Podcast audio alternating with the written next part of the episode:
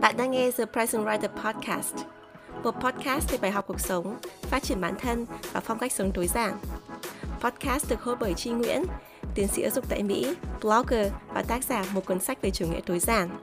Nào, hãy cùng Chi lắng nghe, trải nghiệm và thay đổi cuộc sống. Xin chào tất cả mọi người, chào mừng các bạn đã trở lại với The Present Writer Podcast. Mình là Chi Nguyễn và bạn đã nghe tập đặc biệt ở giữa mùa 3 và mùa 4 của podcast.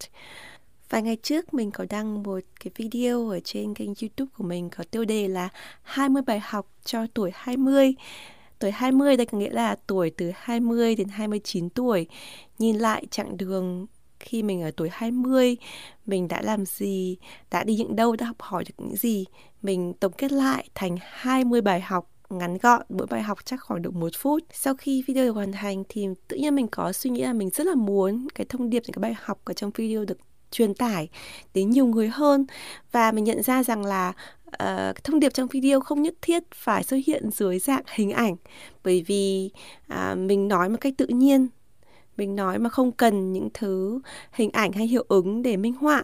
Thì do vậy mình nghĩ rằng là nội dung trong video sẽ rất tốt để truyền tải qua dạng podcast mỗi khi nào mà các bạn gặp khó khăn trong cuộc sống hoặc là muốn tìm một lời khuyên ở tuổi 20 hoặc đơn giản chỉ muốn biết cái góc nhìn của mình về cuộc sống và về tuổi 20 của chính mình, các bạn có thể mở podcast ra và nghe lại cái tập này. Mình nghĩ là sẽ dễ dàng hơn cho bạn khi theo dõi một tập podcast như vậy. Do vậy, trong tập podcast ngày hôm nay chúng mình hãy cùng nghe 20 bài học của tuổi 20 dựa vào video ở trên kênh YouTube The Present Writer.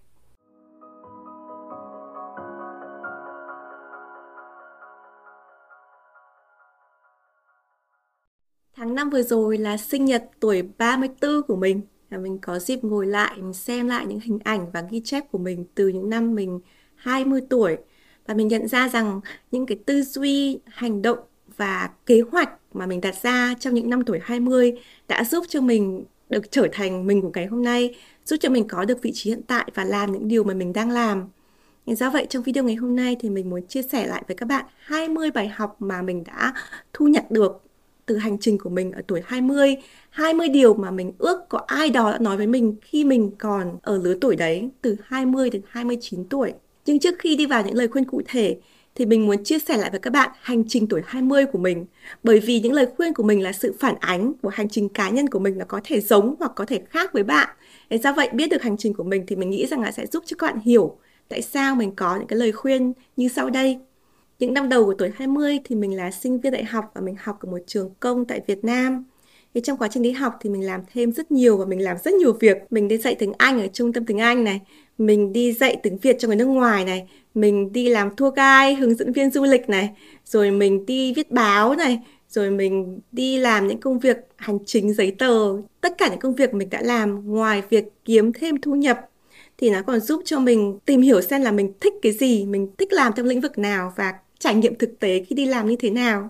Ngoài ra thì trong cái quá trình làm sinh viên thì mình rất là quan tâm đến những cơ hội được đi thực tập hoặc là đi tình nguyện ở nước ngoài chủ yếu là không lương và mình tập trung và mình nộp cho những cái chương trình như vậy. Trước khi kết thúc chương trình của đại học thì mình đã có trải nghiệm đi làm ở ba nước đấy là Mỹ, Peru và Đài Loan. Sau này khi ra trường thì mình làm công việc đầu tiên là làm chuyên viên hành chính ở một trường đại học ở Hà Nội. Và ban ngày thì mình đi làm, còn ban đêm thì mình đến các quán cà phê để mình học ôn thi và apply học bổng du học. Đây là cái ước mơ mình có từ khi mình còn học trung học. Thế nhưng mà mãi đến khi mình 24 tuổi thì mình mới bắt đầu có học bổng đầu tiên và mình bắt đầu sang Mỹ học thạc sĩ. Và sau đó thì mình học tiếp tiến sĩ. Và cái hành trình từ năm 24 25 tuổi đến năm 30 tuổi là mình chỉ có học học, đi làm và đi học đi học và đi làm. Năm mình 30 tuổi là năm mà mình hoàn thành chương trình tiến sĩ và cũng là năm mà mình sinh con đầu lòng. Thì đấy là hành trình tuổi 20 của mình. Vậy hãy bắt đầu với 20 bài học cho tuổi 20.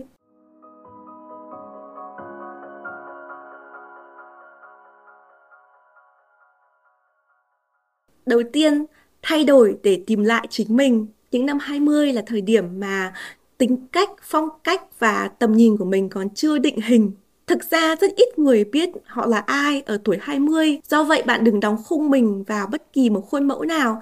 Hãy thay đổi, hãy thử nghiệm để xem thực ra là mình thích điều gì, mình là ai, mình tự tìm hiểu chính mình bản thân mình trong những năm tháng tuổi 20 mình cũng thay đổi rất nhiều. Chỉ nhìn lại những hình ảnh mà mình chụp ở tuổi 20 thôi mình có thể thấy rằng là mình có phong cách trẻ con có, nhí nhảnh có, nữ tính có, hầm hố có, ăn chơi cũng có luôn. Nhưng mình không hề cảm thấy ngại hay là ngượng khi xem lại những hình ảnh này bởi vì là đây là những cái phiên bản cũ nhưng là những cái phiên bản để giúp cho mình trở thành phiên bản hiện tại của ngày hôm nay. Chính vì mình đã dám thay đổi bản thân chính vì mình sẵn sàng để thử nghiệm cái mới thì mình mới biết được mình là ai. Đằng sau những cái váy áo đằng sau những cái lớp tóc nhuộm đằng sau những cái bấm khuyên tai thì thực sự là cái điều mình thích là gì và con người thật của mình là gì? Đấy là cái điều đầu tiên là mình nghĩ rằng là nếu bạn ở tuổi 20 ấy, đừng ngại hãy thay đổi. Thứ hai tích lũy vốn cá nhân. Vốn cá nhân ở đây không có nghĩa là tiền mà là những cái giá trị khác giúp cho nâng tầm cá nhân của mình và giúp cho mình định hình được tính cách, phong cách và định hướng được trong tương lai. Vốn cá nhân có thể thu thập thông qua việc học, ví dụ học ở trên trường lớp này, đọc sách này, học từ những người có tầm ảnh hưởng hoặc là những người có kinh nghiệm rồi cũng có thể thông qua những mối quan hệ chất lượng bạn có trong cuộc sống thông qua quá trình phát triển bản thân của mình thông qua quá trình mình học hỏi mình đi làm mình trải nghiệm thì khi mà mình tích lũy được nhiều vốn cá nhân này thì nó sẽ khiến cho cái chặng đường tiếp theo của mình được vững chắc, an toàn và mình sẽ hiểu được mình là ai trên từng cột mốc mình đi trong những quãng đường tiếp theo. Nếu bạn muốn tìm hiểu thêm về khái niệm vốn cá nhân này thì có một cuốn sách mình thấy rất hay dành cho lứa tuổi 20 có tên là The Defining Decade của tiến sĩ Mac J và cô Mac J cũng có một cái bài TED Talk rất hay, có hàng triệu view, có thể xem được miễn phí trên YouTube.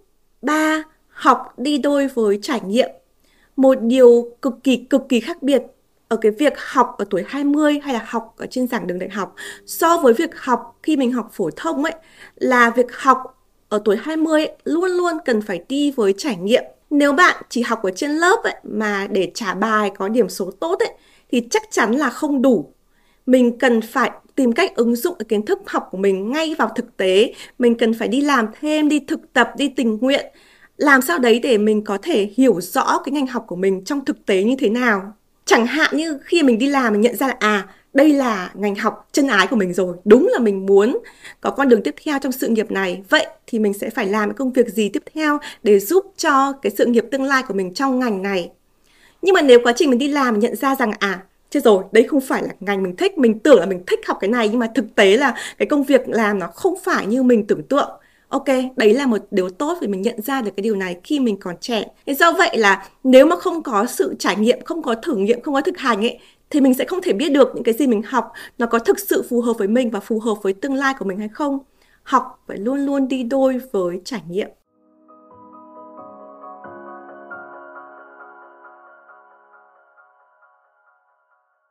Đặt giá trị học hỏi lên trên giá trị tiền bạc bản thân mình xuất phát từ một gia đình không có nhiều điều kiện về tài chính. Nhưng mà khi ở tuổi 20 ấy, mình cũng sẵn sàng làm những công việc mà không có lương nhưng mình học hỏi được nhiều.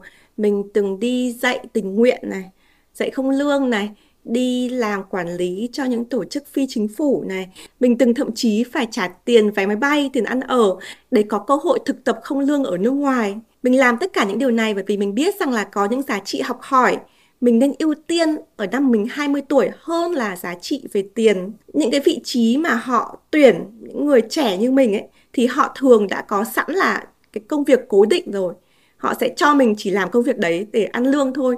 Thế nhưng mà khi mình làm miễn phí, mình làm phi lợi nhuận, mình làm để mình học hỏi ấy, thì mình có thể làm ở nhiều vị trí khác nhau, mình có thể di chuyển được nhiều hơn, mình học hỏi được nhiều hơn và mình không chịu nhiều cái áp lực là phải làm theo doanh số hay là làm theo sự chỉ thị của ai đấy mà mình đi làm như là một thực tập sinh mình vừa đi làm mình vừa đi học thì mình cảm thấy cái mô hình đấy tốt cho mình khi mình ở tuổi 20. Năm, chọn những mối quan hệ chất lượng.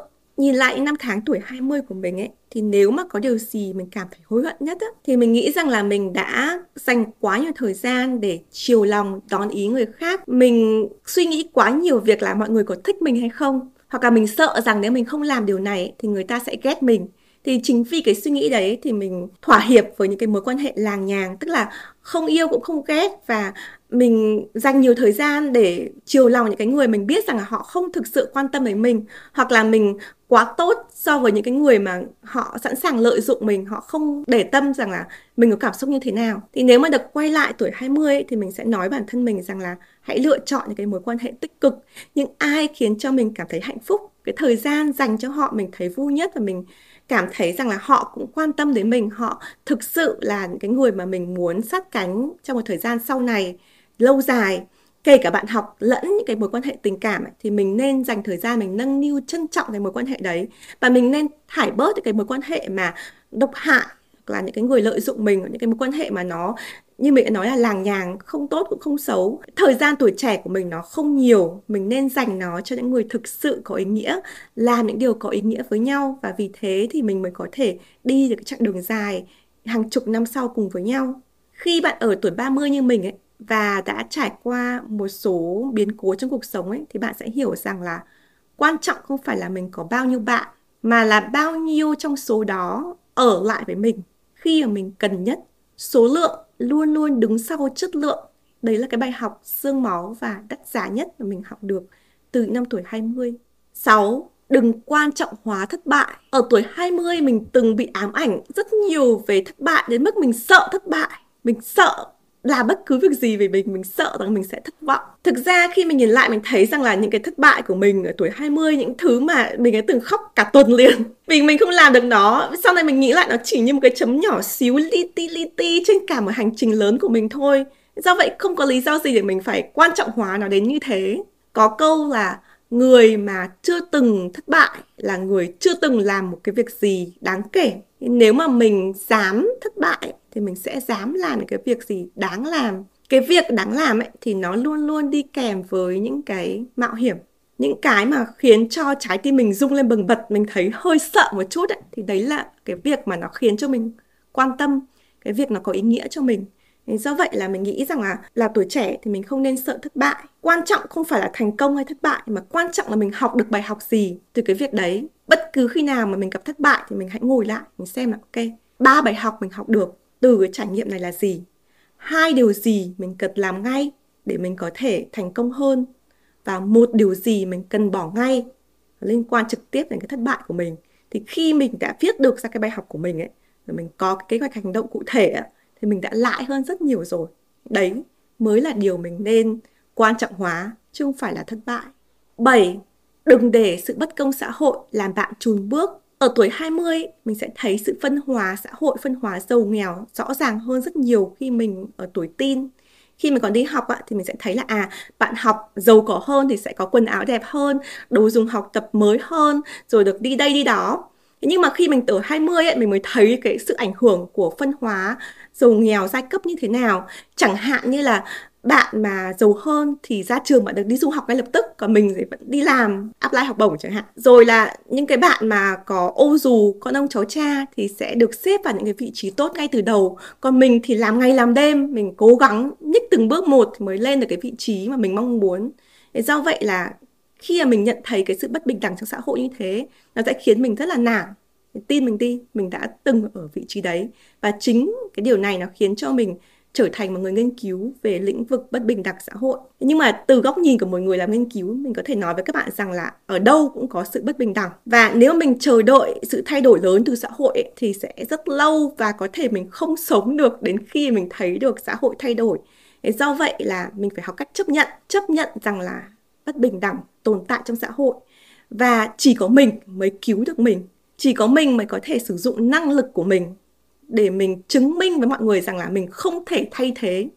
Mình không thể thay thế được. Khi mà ở một vị trí ở đấy mà bạn không thể thay thế bạn có năng lực ấy, thì những người khác kể cả họ có ô dù họ có là con ông cháu cha kể cả họ có được đỡ lưng có đặc quyền thế nào á thì người ta sẽ không bao giờ chạm được đến bạn. Nếu bạn làm cái công việc chuyên môn của mình tốt nếu mà bạn không thể thay thế thì cái vị trí của mình sẽ luôn luôn là vị trí vững vàng. Tất nhiên là mình sẽ phải chấp nhận một số cái thiệt thòi nhưng mà mình hãy cứ tập trung vào mình trước. Mình đừng quan tâm đến những thứ mà mình không thể kiểm soát được. Khi mà mình tập trung bản thân mình tập trung vào năng lực cá nhân của mình á, thì mình sẽ luôn luôn giữ vững được vị trí của mình trong công việc trong xã hội và trong chính niềm tin của mình về bản thân mình, chính niềm tin của mình để có thể chống lại sự bất bình đẳng trong xã hội. Thì đấy là góc nhìn của mình, là một người làm nghiên cứu về bất bình đẳng và một người mà hàng ngày phải đối diện với bất công trong xã hội, với sự kỳ thị, với những cái tiêu chuẩn kép. Mình chọn cái cách này bởi vì mình nghĩ rằng là nó là cách tích cực nhất và là cách duy nhất mà từng cá nhân có thể làm trong khi đợi xã hội thay đổi.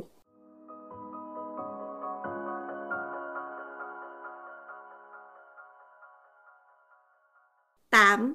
Tự định hướng trong thời đại thông tin ngày nay, mình cảm thấy các bạn trẻ thường tìm hiểu thông tin trên mạng hoặc hỏi người khác cái câu trả lời cho mình thay vì tự tìm hiểu câu trả lời ở bên trong mình, tự định hướng cho mình. Mình biết cái điều này nó không dễ dàng một chút nào, nhưng mà bạn phải hiểu rằng là có những điều ấy chỉ có mình mới có thể có câu trả lời vì mình là chuyên gia về bản thân mình không ai có thể đưa ra cái lời khuyên xác đáng nhất cho bạn trừ bạn bạn không nên để cái quyết định của mình dành cho người khác. Có rất nhiều điều mà mình nghĩ rằng tuổi 20 mình nên tìm tòi ở trong chính bản thân mình đi sâu bản thân mình để tự định hướng cho mình trước khi mình đi hỏi những người khác. Thì mình có làm cả một mùa podcast về chủ đề sự nghiệp và trong đó có một số cái mô hình à, giúp tự định hướng thì có hai mô hình mà mình thường nhắc đến nhiều nhất. Thì mô hình thứ nhất mình gọi là mô hình ikigai rút gọn. Nó bao gồm có 3 phần là ba cái mảnh ghép, ba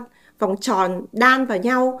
Vòng tròn thứ nhất là nói về những cái việc làm mà bạn thích nhất và thường là những việc mà bạn có năng lực nhiều nhất.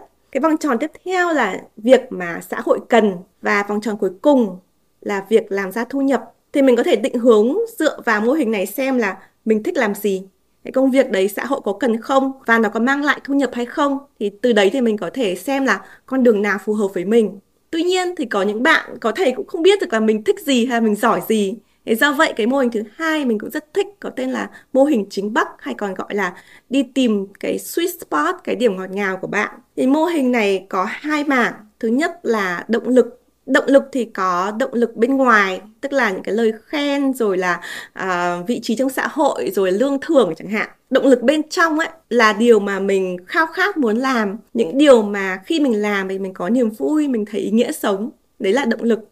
Cái thứ hai là khả năng. Khả năng thì bao gồm điểm mạnh là những cái mà mình làm rất dễ dàng mình càng làm mình càng giỏi.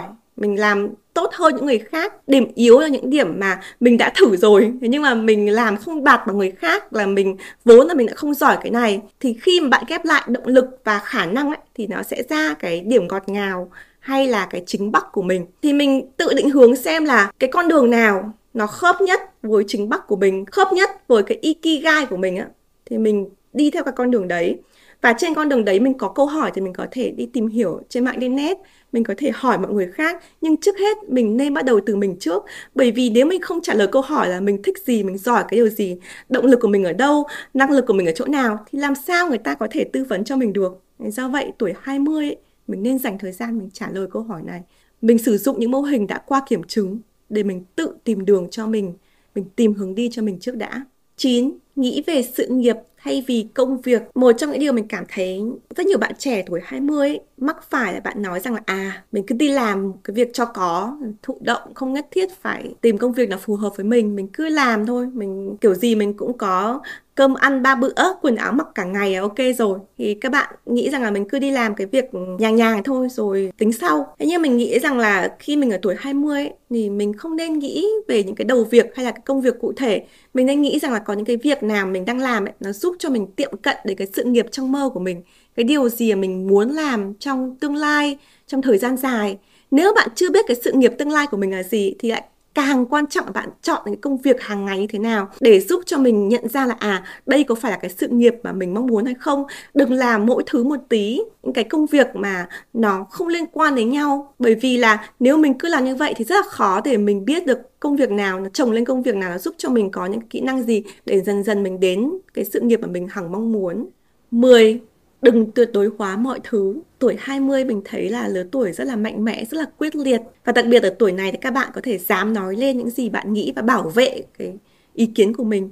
Tuy nhiên, mình không nên quá cứng nhắc, không nên quá bảo thủ và đừng nên tuyệt đối hóa mọi thứ. Cuộc đời thực tế nó không có trắng đen rõ ràng không có hoàn toàn đúng không có hoàn toàn sai không có idol nào là hoàn hảo. Kể cả chuyên gia họ cũng không đồng tình với nhau. Sách hay đến mấy cũng có người thích người không. Có điều mình có thể áp dụng được vào cuộc sống của mình có điều mình không thể.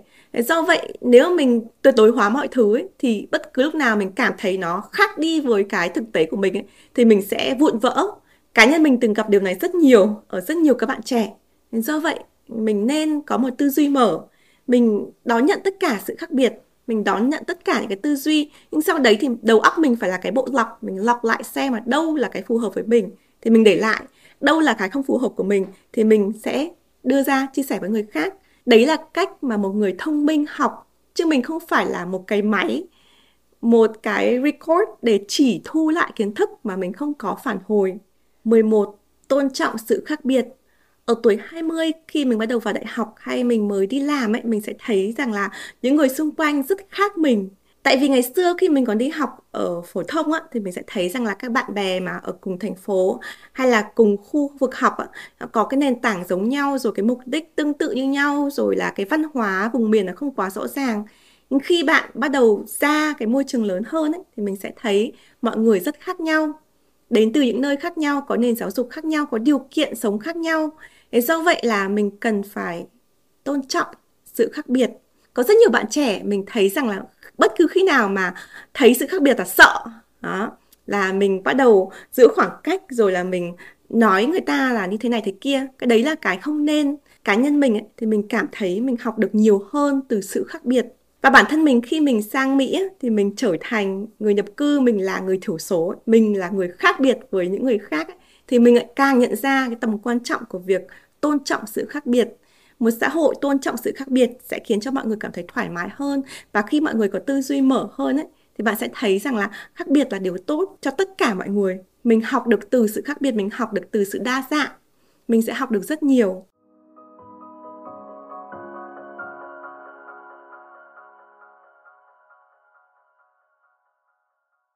12 mỗi người có một cái timeline khác nhau. Ở Việt Nam á, thì mình thấy rằng là mọi người thường áp dụng một cái tiêu chuẩn cho những bạn ở tuổi 20 đặc biệt là những bạn nữ chẳng hạn như là 20 tuổi phải có bằng đại học này rồi là à, lấy chồng này sinh con này công việc ổn định này mọi thứ phải xong trước 30 tuổi. Nhưng mà mình nghĩ rằng là đấy là một cái timeline mà nó có thể không có thực và nó không đúng với tất cả mọi người. Bản thân mình cũng không theo cái timeline đấy năm 24 tuổi thì mình bỏ hết công việc sự nghiệp của mình ở Việt Nam để mình bắt đầu việc học ở nước ngoài làm lại từ đầu. Và thời điểm đấy có rất nhiều người nói là à, bị điên à tại sao làm như thế? Không sợ ế à? Không sợ mất thời gian à? Mà đến ngày hôm nay thì những cái người đấy họ lại nói mình là à biết thế ngày xưa mình cũng như chi để thay đổi khi mình còn ở tuổi 20 thì mình nghĩ rằng là bạn đừng nên nghe lời khuyên về timeline của bất kỳ ai bởi vì là họ không phải là bạn và họ chưa chắc đi con đường của bạn. Bạn cũng không nên áp đặt cái timeline của mình vào người khác. Ở tuổi 20 mình hãy tìm cái con đường của mình và tìm cái timeline cho riêng mình. 13 tiết kiệm và đầu tư tài chính. Có một điều mà tất cả các chuyên gia về tài chính và tất cả những cái cuốn sách về quản lý tài chính cá nhân đều đồng ý, đấy là nên bắt đầu từ sớm tất cả mọi thứ bạn có thể học tất cả những phương pháp rồi là kỹ năng rồi là làm sao có thể đầu tư tốt hơn bạn có thể học. Nhưng cái điều mà mình không thể lấy lại được là thời gian. Mình càng tích lũy mình càng đầu tư sớm á, thì mình sẽ có cái thời gian để những cái thứ đầu tư của mình nó sinh lãi kép được lâu hơn. Mình giảm bớt cái rủi ro hơn và mình tăng lên về lãi suất. Khi bạn ở tuổi 20 bạn rất nên rất nên tìm hiểu về tích lũy và đầu tư tìm xem kênh đầu tư nào là dài hạn nhớ là dài hạn bởi vì bạn có cái lợi thế là thời gian do vậy mình phải tìm một kênh nào dài hạn nhất cho mình và nó giúp cho mình khi mà mình 10 năm sau, 20 năm sau mình nhìn lại mình phải biết ơn rằng là à năm 20 tuổi mình đã đưa ra cái lựa chọn này để mình có được cái khoản tích lũy này để mình đã đầu tư vào đây để cái tương lai của mình được an toàn hơn. 14. Đừng dùng tuổi trẻ làm sự biện hộ. Lời khuyên này nghe có vẻ rất là khó nhằn, nhưng mà là sự thật và mình ước rằng có ai đấy nói cho mình khi mình còn ở tuổi trẻ và mình vụng về, mình gặp rất nhiều lỗi sai, có rất nhiều thứ mình cảm thấy các bạn trẻ rất là giỏi nhưng mà lại sơ suất chẳng hạn như là bạn gửi email nhưng không có tiêu đề, không có chào hỏi dạ vâng rồi một cái tin nhắn gọn lỏn không thưa, không gửi, điện thoại thì chưa kịp chào tạm biệt đã dập máy chẳng hạn thì khi mà các bạn gặp những cái lỗi như thế thì mình thấy những người đi trước người ta góp ý. Thì có rất nhiều bạn cảm thấy là như kiểu bị tấn công ấy, nói rằng là, ôi, em còn trẻ, đương nhiên em gặp cái lỗi đấy. Hoặc, anh chị chưa bao giờ trẻ như em à? Tại sao lại lấy những cái tuổi trẻ ra để làm lý do biện hộ? Bạn biết không, nếu mà ngày xưa mình có những người mà người ta chỉ cho mình cái lỗi sai khi mình còn trẻ như thế, thì mình đã không phải khổ sở những cái năm tháng sau này khi người ta không chỉ cho mình mà mình đã lớn tuổi rồi mình mắc phải là rất là xấu hổ rất là ngại thì khi đấy người ta sẽ không chỉ cho bạn người ta không nhắc nhở bạn đâu. Người ta chỉ lấy cái cơ hội của bạn đi người ta không cho bạn làm công việc đấy. Người ta không tin tưởng bạn. Người ta gạch bạn khỏi danh sách những người mà đáng để làm công việc này. Do vậy là mỗi khi nào bạn nghe thấy cái sự góp ý của người đi trước ấy thì mình nên hết sức cảm ơn họ. Đừng lấy tuổi trẻ ra để làm cái biện hộ là a à, em trẻ em vụng về. Không mình sai ở đâu mình học ở đấy mình đứng lên từ lỗi lầm của mình. Không sao hết. 15 bất cân bằng để cân bằng hơn. Ngày nay thì mình thấy khái niệm mà work life balance rồi cân bằng cuộc sống nó trở nên rất phổ biến mọi nơi. Nhưng mà thực tế cá nhân mình ấy tuổi 20 ấy, thì mình nghĩ rằng là các bạn nên sống bất cân bằng một chút. Tất nhiên là trong khuôn khổ không đến nỗi là mình phải làm việc quá sức không đến nỗi là mình phải bán mạng đi để mình làm một cái gì đấy thế nhưng mà cái quan điểm của mình ấy là ở tuổi 20 ấy thì là cái tuổi mình trẻ nhất, cái tuổi mình khỏe nhất, mình có nhiều hoài bão nhất, mình có nhiều ý tưởng nhất thì mình có điều kiện để mình có thể ví dụ thức khuya hơn một chút này hay là mình làm một cái dự án dài này hay là mình chạy bộ lâu hơn chẳng hạn. Mình bất cân bằng một chút á thì nó sẽ giúp cho mình tiến xa hơn. Có những cái thời điểm á, mà mình đang tập trung làm một cái dự án ở đấy hoặc là mình tập trung thực hiện cái mục tiêu ở đấy thì mình cần phải bất cân bằng thì mình mới có thể đạt được 100% công lực để hướng đến cái mục tiêu đấy chứ nếu mà mình muốn cái gì cũng phải 50 50 á cái gì nó ở phải thế cân bằng á thì nó sẽ dễ dẫn đến cái hậu quả là mọi thứ nó cứ làng nhàng nó không tốt cũng không xấu nó không có tiến triển nó chỉ đứng một chỗ thôi. Do vậy là càng ở tuổi 20 ấy, thì mình càng nên biết là ưu tiên của mình ở đâu lúc nào thì mình có thể bất cân bằng và lúc nào thì mình trả lại cái sự cân bằng cho cuộc sống của mình. 16 xây dựng thương hiệu cá nhân đây còn gọi là nhân hiệu. Ngày xưa mình nghĩ rằng là những ai mà có sự nghiệp kinh doanh rồi những ai mà là kiểu người nổi tiếng thì họ mới cần có nhân hiệu. Còn mình là người bình thường, mình là còn trẻ thì mình không cần. Nhưng mà cái suy nghĩ đấy là suy nghĩ hoàn toàn sai lầm. Ai cũng có thương hiệu cá nhân và mỗi một khi bạn xuất hiện trước mọi người, mỗi một câu nói, mỗi một lần mà bạn giao tiếp, mỗi một tin nhắn, mỗi lần comment trên mạng xã hội, đấy là thể hiện cái nhân hiệu của bạn. Có rất nhiều người họ có thể rất là nhẹ nhàng ở ngoài cuộc sống, nhưng mà online thì rất là giận dữ, rất là chỉ trích người khác. Đấy là sự khác biệt với nhân hiệu. Nhân hiệu cái quan trọng nhất là sự ổn định. Hình ảnh của mình ở mọi nơi, ở mọi nền tảng, mọi điểm chạm của mình với người khác phải thể hiện được cái hình ảnh mình mong muốn trong mắt người khác. Khi ở tuổi 20 nếu mà mình biết cách chăm sóc cái hình ảnh của mình mình biết cách xây dựng thương hiệu cá nhân cho mình ấy thì mình sẽ có lợi rất nhiều. Bởi vì mỗi một khi người ta nghĩ về mình người ta sẽ nghĩ ngay đến hình ảnh tốt đẹp của mình. Mỗi một cái cơ hội nào đến người ta sẽ gợi ý đến mình bởi vì mình đã xây dựng được một cái thương hiệu cá nhân vững chắc. Còn nếu các bạn trẻ chưa biết cách bắt đầu thương hiệu cá nhân như thế nào ấy, thì cái quy tắc đầu tiên ấy, và đơn giản nhất ấy, là hãy đối xử với người khác đúng như cách mà bạn muốn người khác đối xử với mình. Đấy là cái quy tắc vàng và luôn luôn đúng với mọi trường hợp và sẽ luôn giúp bạn xây dựng được một cái nhân hiệu vững chắc ngay từ ban đầu. 17. Luôn bắt đầu với câu hỏi tại sao. Có rất nhiều bạn trẻ nhắn với mình thường xuyên nói rằng là ở tuổi 20 là lứa tuổi và em biết rằng là mình phải hoạt động rất nhiều. Thế nhưng mà em lại rất là dễ bị mất động lực, em lại bị sự lười nổi lên em lại bị trì hoãn em cảm thấy mình rất là phí phạm thời gian của mình vậy làm sao có thể duy trì được động lực thì câu trả lời của mình luôn luôn là em đã tìm được cái tại sao lớn của mình, cái big why của mình hay chưa? Mình luôn luôn bắt đầu với câu hỏi tại sao và luôn luôn biết cái lý do lớn của mình trong mọi việc mình làm ấy, thì nó sẽ luôn luôn tạo ra động lực cho mình. Bởi vì nếu mà mình học vì người khác mình học vì bố mẹ mình mình đi làm vì anh chị mình mình ừ, làm cái dự án này vì đồng nghiệp của mình. Nó không phải một cái lý do lớn nào cho mình ấy, thì đương nhiên là mình sẽ mất động lực. Thì đương nhiên là khi mà mọi thứ nó không được như ý muốn thì mình sẽ chỉ muốn ngồi ở nhà và đi ngủ thôi. Tại vì là mình không có cái động lực, cái lý do để mình quay trở lại mình làm do vậy luôn luôn bắt đầu bởi cái big why cái lý do lớn của bạn ấy ghi vào trong giấy dán ở trên tường chẳng hạn. Thì mỗi khi bạn cảm thấy là cái năng lượng của mình đi xuống mình có thể xem lại mình thấy rằng à đây là cái lý do để mình bắt đầu. Và nếu mà cái lý do của mình bị bắt đầu mà khác với lý do hiện tại thì mình viết thêm một lý do nữa. Cho đến khi nào bạn cảm thấy là à mình không nghĩ ra được một cái lý do lớn nào nữa ấy, thì lúc đấy mình sẽ nghĩ rằng à cái việc này nó có thực sự là cần mình làm hay không? Hay đây là cái lúc mà mình nên từ bỏ công việc này? Luôn luôn bắt đầu với câu hỏi tại sao sẽ giúp cho mình đi được chặng đường dài hơn và hứng khởi có cảm hứng hơn rất nhiều? 18 quen với sự không chắc chắn. Có rất nhiều bạn trẻ tuổi 20 mình cảm thấy giống như mình ngày trước, đấy là bị bệnh, nghiện sự chắc chắn. Tức là luôn luôn cảm thấy là à mình cần sự chắc chắn à mình cần phải đảm bảo là như thế này mình cần phải kiểm soát được cái kết quả như thế kia.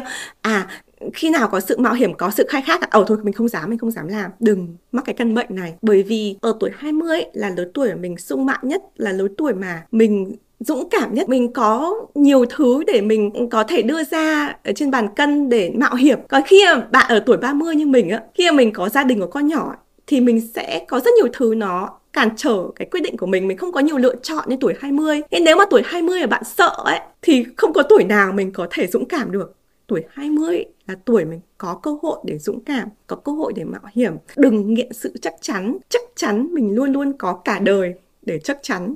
20 tuổi, hãy chọn sự bất cân bằng, hãy mạo hiểm, hãy làm những gì mình muốn, hãy thử nghiệm. Ra khỏi vòng an toàn của mình, không có điều gì là hoàn toàn chắc chắn, nhưng chính cái sự không chắc chắn đấy nó là cái cơ hội để mình trưởng thành, mình phát triển hơn, mình học được từ điều đấy. 19. Cảm thông với ba mẹ Tuổi 20 là lứa tuổi nổi loạn và cũng là lứa tuổi mình nhận ra rằng ba mẹ và mình có khoảng cách rất xa. Và đây chính là lứa tuổi mà mình biết rằng có rất nhiều bạn rời xa gia đình và có mâu thuẫn với gia đình. Nhưng mà ở tuổi 30 khi mình nhìn lại, mình thấy rằng là mình nên hiểu ba mẹ mình hơn. Bởi vì ba mẹ mình chỉ có thể dạy mình những cái mà họ biết.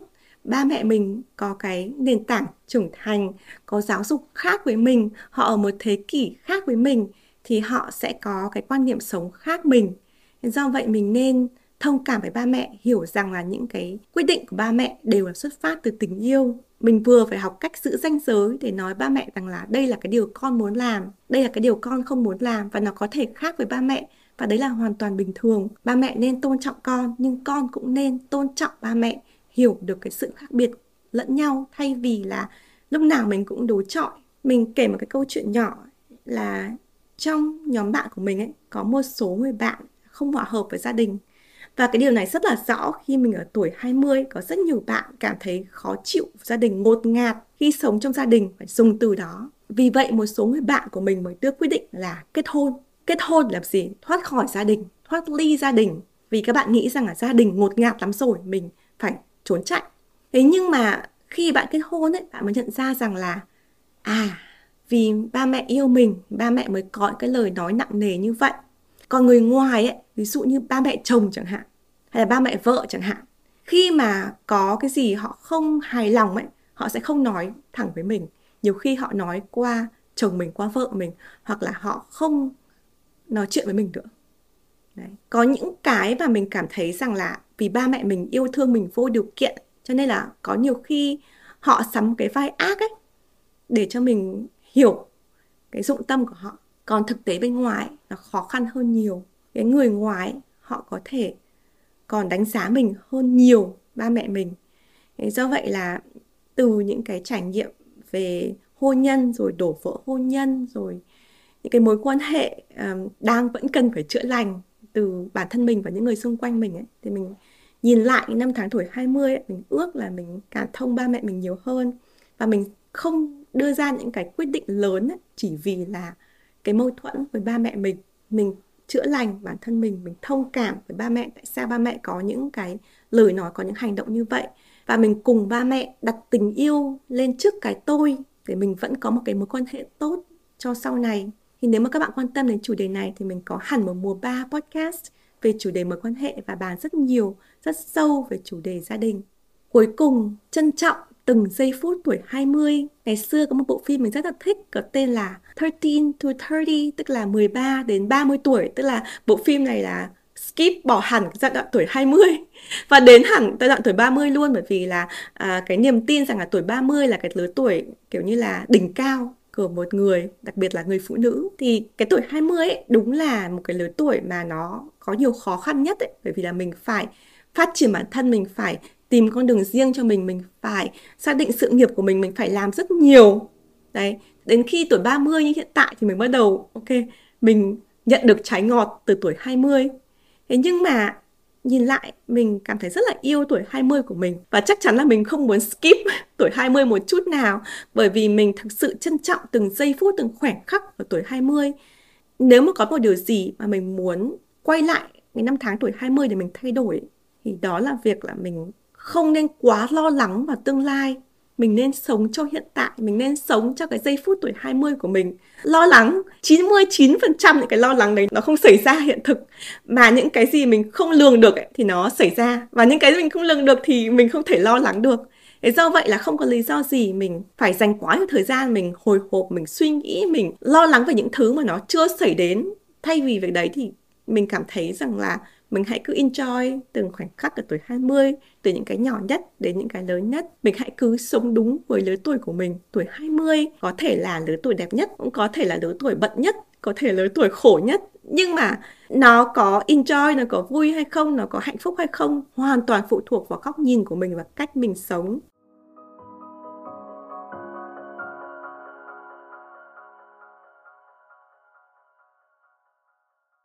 Cảm ơn các bạn người đã lắng nghe tập podcast ngày hôm nay. Mình hy vọng là 20 bài học tuổi 20 của mình có điều gì đấy gần gũi và liên hệ được với bạn. À, mình không biết các bạn bao nhiêu tuổi, có thể các bạn đã ở trước tuổi 20, ví dụ như là ở tuổi teen hay là các bạn đang ở trong tuổi 20, cái đối tượng mà mình đang nói đến hay các bạn đã qua tuổi 20 rồi như mình hiện tại ở tuổi 30. Mình hy vọng là dù ở lối tuổi nào các bạn cũng hiểu được thông điệp của video và biết đâu đấy nhận được những cái bài học mà sẽ giúp bạn trên con đường tiếp theo dù bạn tuổi nào đi chăng nữa. Kết lại tập podcast thì mình có một lời kêu gọi các bạn quan tâm đến podcast có thể chia sẻ những tâm sự về nỗi sợ. Đấy là chủ đề của podcast M4. Mình sẽ để đường link ở phần show note để các bạn có thể điền vào form. Form hoàn toàn ẩn danh, tức là các bạn không cần phải nói lên danh tính của mình. Bạn hãy cứ thoải mái chia sẻ với mình những nỗi sợ nào thường trực nhất đối với bạn, những nỗi sợ thầm kín của bạn hay những nỗi sợ mà bạn cảm thấy hiện nay bạn chưa có nhưng sau này khi bạn trưởng thành hơn hay bạn đối diện với những cái thay đổi trong cuộc sống bạn sẽ có cái nỗi sợ này ai cũng có nỗi sợ, mình cũng vậy. Đó là lý do tại sao mình có một podcast thứ tư tới đây về chủ đề nỗi sợ. Vậy hãy đóng góp với mình và điền thông tin ở phần show notes nhé. Hẹn gặp lại các bạn trong tập podcast tiếp theo. Bye!